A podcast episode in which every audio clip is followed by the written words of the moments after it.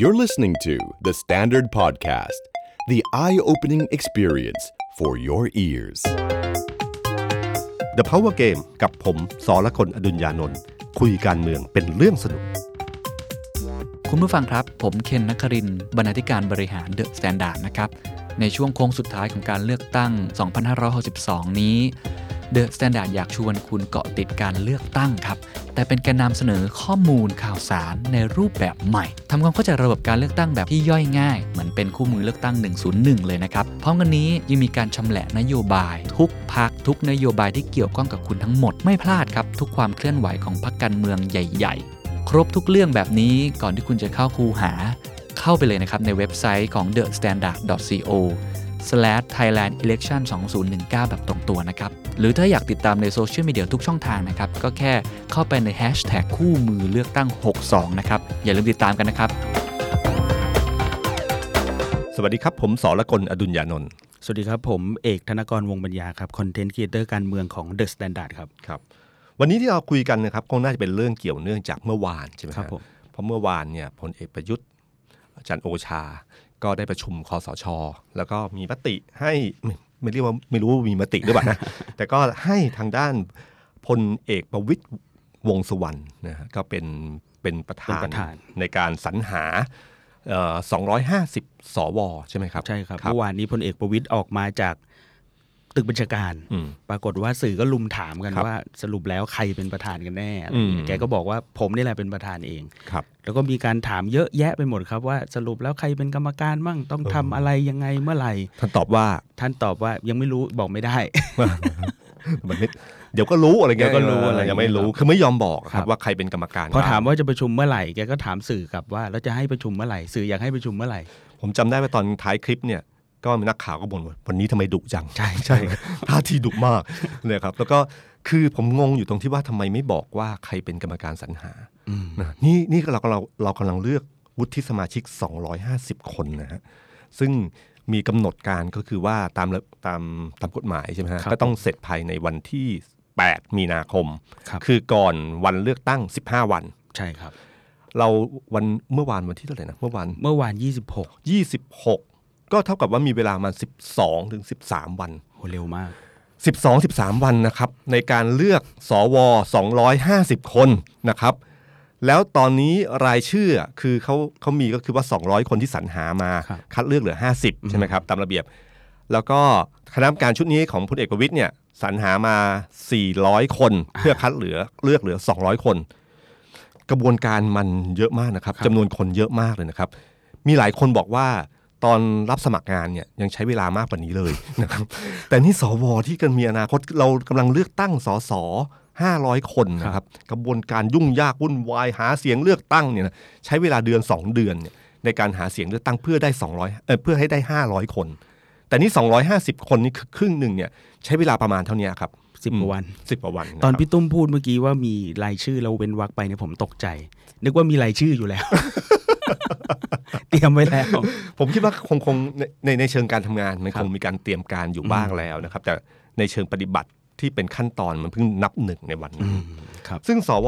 250คนเนี่ยเป็นประเด็นมากนะครับในการพูดคุยกันเรื่องเรื่องการเมืองทั้งหลายว่ามันเป็นการเอาเปรียบกันหรือเปล่าหรือยังไง เพราะถ้าย้อนอดีตกลับไปเนะฮะสวชุดนี้จะเป็นชุดที่มีอำนาจมากที่สุดในรัฐธรรมนูญครั้งหนึ่งครับในเมืองไทยเลย เคยมีสมัยพลเอกเปรมเนี่ยฮะสวเนี่ยที่รับการแต่งตั้งมานะครับจะมีอำนาจก็คือหนึ่งอำนาจในการพิจารณางบประมาณรายจ่ายอ่าครับผมการที่สองคืออภิปรายทั่วไปนะครับมีสิทธิ์โหวตมีสิทธิ์อะไรตามเหมือนแค่ให้สส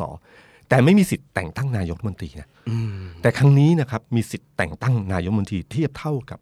เท่าเทียบเท่ากับสสเป็นนะครับอำนาจที่ใหญ่มากเท่ากับคนที่มาจากการเลือกตั้ง ใช่ครับ แล้วการที่พลเอกเอ่อพลเอกประยุทธ์ ตั้งพลเอกประวิตยมาเป็นประธานสรรหา ผมไม่แน่ใจว่าเป็นการตัดสินใจที่ถูกต้องทางการเมืองหรือเปล่านะฮะเพราะว่าพลเอกประวิตยเนี่ยถ้าถ้าเรายอมรับว่าภาพลักษณ์ของท่านในรัฐบาลชุดเนี้ยก็มีตำหนิอยู่พอสมควรในเรื่องของนาฬิกาเรื่องปปชอะไรยืต่างๆมเนี่ยครับเพื่อนมาบ้าง ใช่ครับ แล้วก็มันมีมันมีเป็นสัญลักษณ์ของของการทับซ้อนอะไรบางอย่าง เพราะว่า ปประธานปปชปปชก็คือคนที่เคยเป็นหน้าห้องของคพรับลเอกประวิตยอะไรเงี้ยมันก็รู้สึกว่าเออมันมีอำนาจที่ทับซ้อนแล้วมันโยงใหญ่เข้าไปสู่เรื่องสวครั้งนี้ เพราะคนแต่งตั้งคือพลเอกประยุทธ์ ซึ่งเป็นแคนดิเดตของพรรคพลังเอ่อพลังนายกรัฐมนตรีของพรรคพลังประชารัฐมันก็เลยรู้สึกว่าเออมันเป็นสัญลักษณ์ที่ไม่ค่อยดีนักในเรื่องนี้นะครับแต่มันเป็นเรื่องความไว้วางใจมากกว่าครับเพราะต้องยอมรับว่าพลเอกประวิตรเนี่ยเป็นพี่ใหญ่นะครับของในจำนวนของบูรพาพยัคฆ์ทั้ง 3 คน คือพลเอกประยุทธ์ พลเอกประวิตรและพลเอกอนุพงศ์นะครับสามคนนี้สามพี่น้องครับอันนี้ก็คือพี่ใหญ่ แล้วก็ถ้าจำได้นะครับในหน้าหนังสือพิมพ์ที่ผมอ่านจากหน้าหนังสือพิมพ์นะวันที่เปลี่ยนแปลงปาร์ตี้ลิสต์ของของพรรคพลังประชารัฐอืมสนุที่กมากเอากปปสคือที่มาจากกปปสเนี่ยสองคุณคนเนี่ยนัทพลครับมาสลับมาขึ้นก่อนกลุ่มสามมิตร คือกลุ่มคุณสมศักดิ์เทพสุทินกับคุณสุริยะจึงเรื่องลงกิจ ซึ่งในหนังสือพิมพ์เนี่ยเขาลงเลยบอกว่าเป็น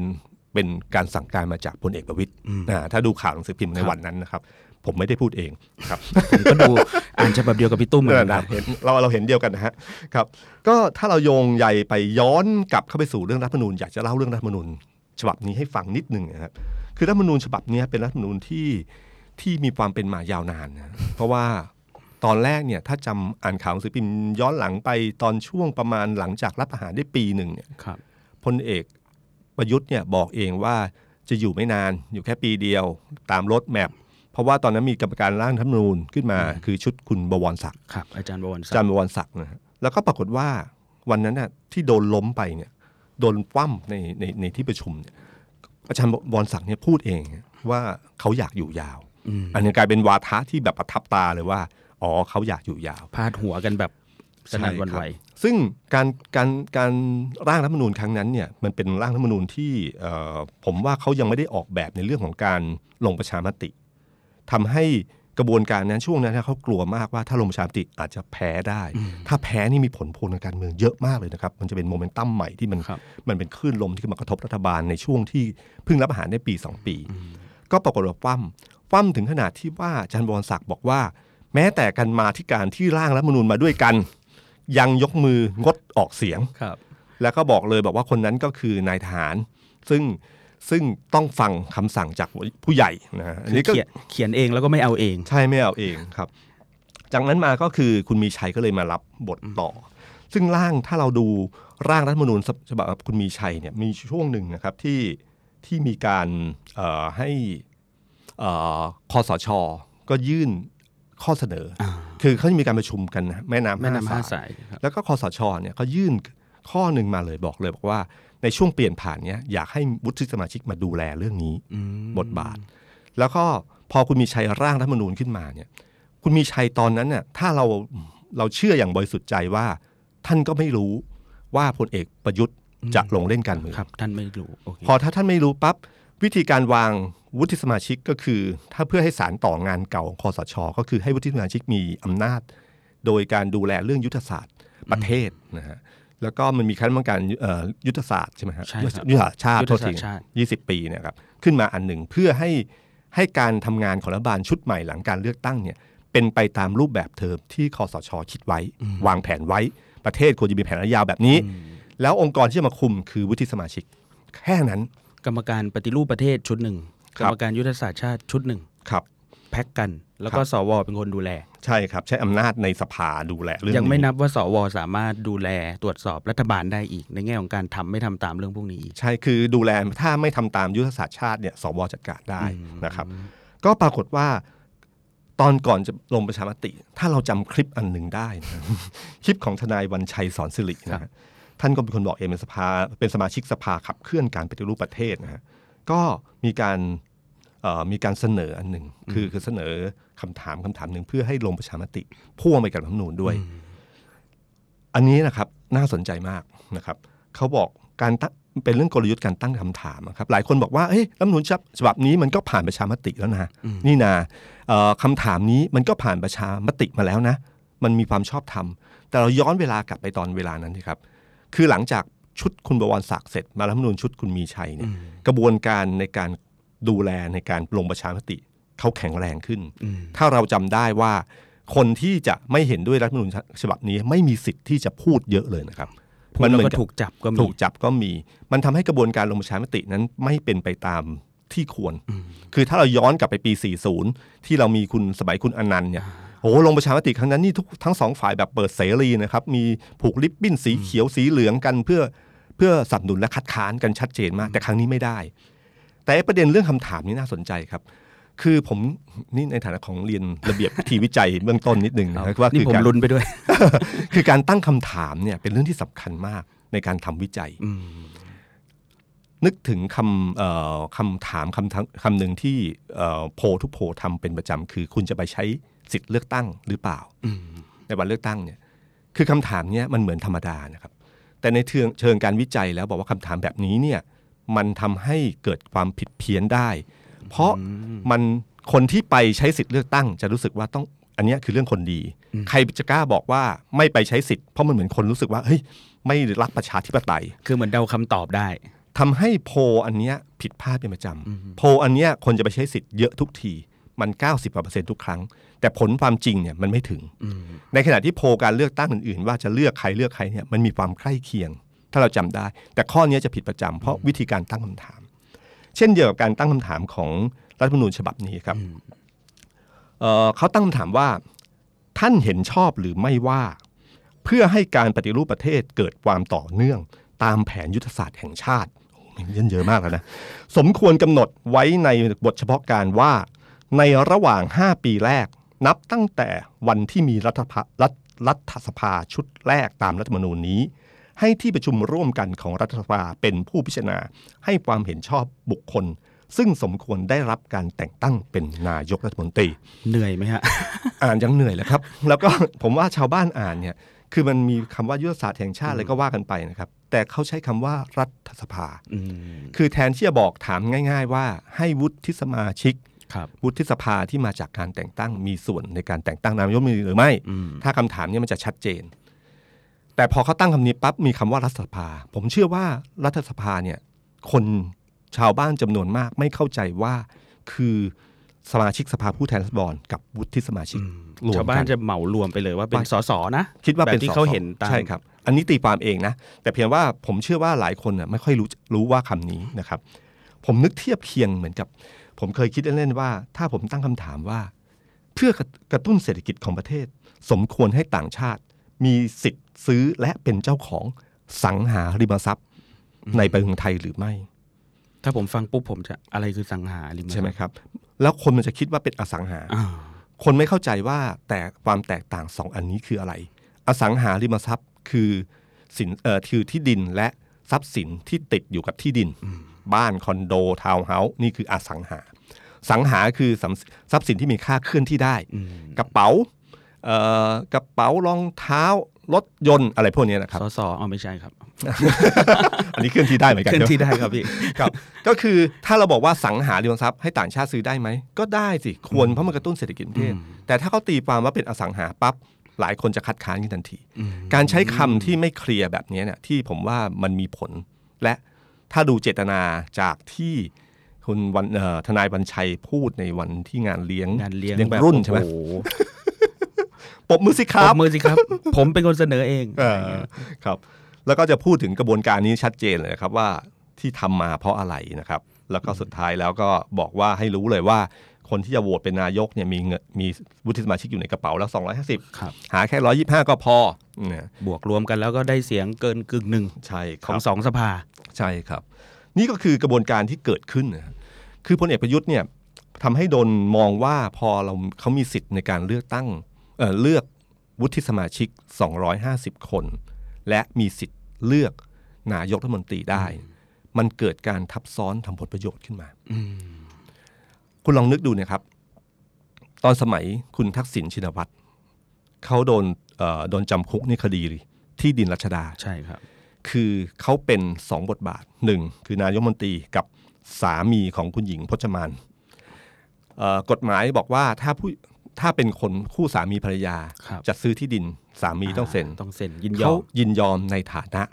ของเขาคิดว่าเขาเป็นสามีอืมคู่สมรสเขาไม่ใช่เขาคิดเขาเป็นจริง เขาเป็นจริงนะครับแล้วเพียงแต่ว่า แต่มันมีอันอันหนึ่งที่พ่วงกลับไปด้วยครับก็คือติดตัวก็คือนายกรัฐมนตรีอ่าเขาก็โดนตัวเป็นเจ้าหน้าที่ของรัฐ ติดคุกทันที มันเป็นการทับซ้อนทางผลประโยชน์นี่การตีความของศาลที่ตัดสินครั้งนั้น ครั้งนี้พลเอกประยุทธ์มันเหมือนกับมีท่านมีโลกสองใบอะ ท่านมีโลกสองใบที่ไม่ไม่เกี่ยวข้องกันเลยครับนะคุณคุณนะนะโลกสองใบโลกใบที่หนึ่งคือโลกของนายกรัฐมนตรี โลกของหัวหน้าคอสช ที่แต่งตั้งวุฒิสมาชิกนะครับโลกใบที่สองคือโลกของแคนดิเดตของของพรรคเอ่อนายกรัฐมนตรีของพรรคพลังประชารัฐ ท่านคิดว่าสองอันนี้ไม่เกี่ยวข้องกันเลย พอคิดแบบนั้นก็เลยรู้สึกว่าไม่เห็นเป็นไรเลยนะครับ ก็ 250 คนที่แต่งตั้งมาก็มีสมอง ครับ พอคำว่าไม่มีสมองเนี่ยเราก็นึกถึงเลยว่า เอ๊ะ เราควรจะไปเชื่อมโยงกับอดีตอันไหนได้บ้างอืมเพราะโลกวันนี้เนี่ยมันมีทุกคนมันมีอดีตปัจจุบันอนาคตทั้งสิ้น คนที่ท่านแต่งตั้งมาเป็นยังไงบ้าง เราให้นึกถึงสอนชชุดนี้ครับสอนชชุดนี้ท่านแต่งตั้งมาครับ แล้วการแต่งตั้งของท่านเนี่ยปรากฏว่าสามารถพิจารณางบประมาณใช้เวลาสามชั่วโมงครับสี่ชั่วโมง เร็วที่สุด ตั้งแต่มีสภาเลยด้วยซ้ำครับตามติถ้าเป็นสภาผู้แทนเนี่ยมันต้องใช้เวลาประมาณให้สองคืนสามคืน หรือบางทีไปหลาย ๆ วันเลยนะครับพี่แปรจะยติบ้างอะไรบ้างกว่าใช่จะครับถกเถียงกันกว่าจะตัดงบอะไรกันอีกทีละกระทรวงกระทรวงคราวนี้ไม่มีนะครับ แป๊บเดียวไปเลยนะครับ คือผมเชื่อว่าสมองมีสองแบบ สมองอันหนึงคือสมองในการคิดกับครับสมองที่สองคือสมองในการยกมือ คือสมองส่วนไหนที่ทำงานแบบ แบบไหนมากกว่านะครับแล้วก็ที่ผ่านมามันเห็นชัดนะครับว่าเป็นยังไงบ้าง แล้วการที่การเลือกสวเข้ามา แล้วมีสิทธิ์มีสิทธิ์เลือกอย่างนี้เนี่ยหลายคนก็รู้สึกว่าเฮ้ยมัน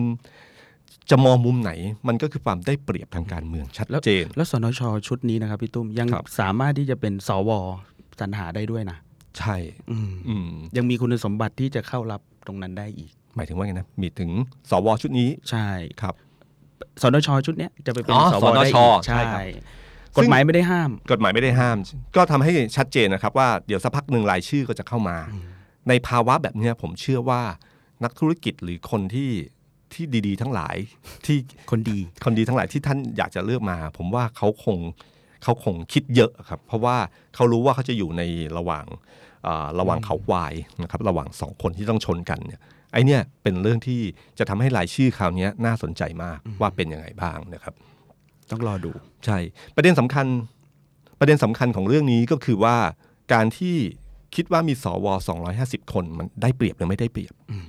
ซึ่งผมซึ่งผมว่าไม่รู้ถามใครมันมันไม่น่าจะตอบอย่างอื่นได้เลยนะครับปัญหามันเหมือนภาพชัดเจนอยู่แล้ว มันเหมือนวิ่งแข่ง750เมตรอะแล้วคุณไปยืนตรงที่ตำแหน่งประมาณ250เมตร คนอื่นเริ่มที่ศูนย์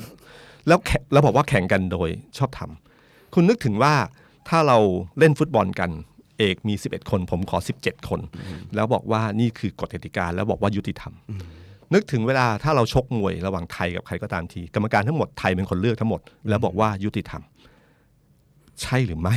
ใช่หรือไม่นะครับ ผมว่าเรื่องอันนี้ตรกกะเรื่องอย่างเนี้ยมันมันพอรู้กันอยู่นะครับว่าเป็นยังไง แต่เป็นโลกของเขาไงครับ เป็นโลกอีกใบหนึ่งนะครับ ที่ที่ที่สำคัญที่สุดคือเป็นโลกอีกใบหนึ่งที่ไม่เกี่ยวข้องกันนะครับ แล้วเราก็สร้างโลกของเราเองนะครับที่เป็นโลกในจินตนาการ แต่โลกที่คนเห็นมันไม่ใช่นะครับ นี่คือสิ่งหนึ่งที่เป็นน่าจะเป็น